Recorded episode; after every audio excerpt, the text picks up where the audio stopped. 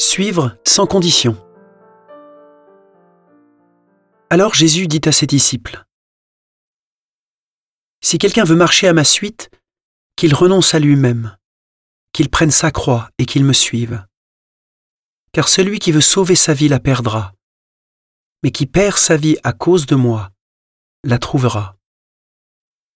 Quel avantage, en effet, un homme aura-t-il à gagner le monde entier si c'est au prix de sa vie? Et que pourra-t-il donner en échange de sa vie? Car le Fils de l'homme va venir avec ses anges dans la gloire de son Père. Alors, il rendra à chacun selon sa conduite. Amen, je vous le dis, parmi ceux qui sont ici, certains ne connaîtront pas la mort avant d'avoir vu le Fils de l'homme venir dans son règne.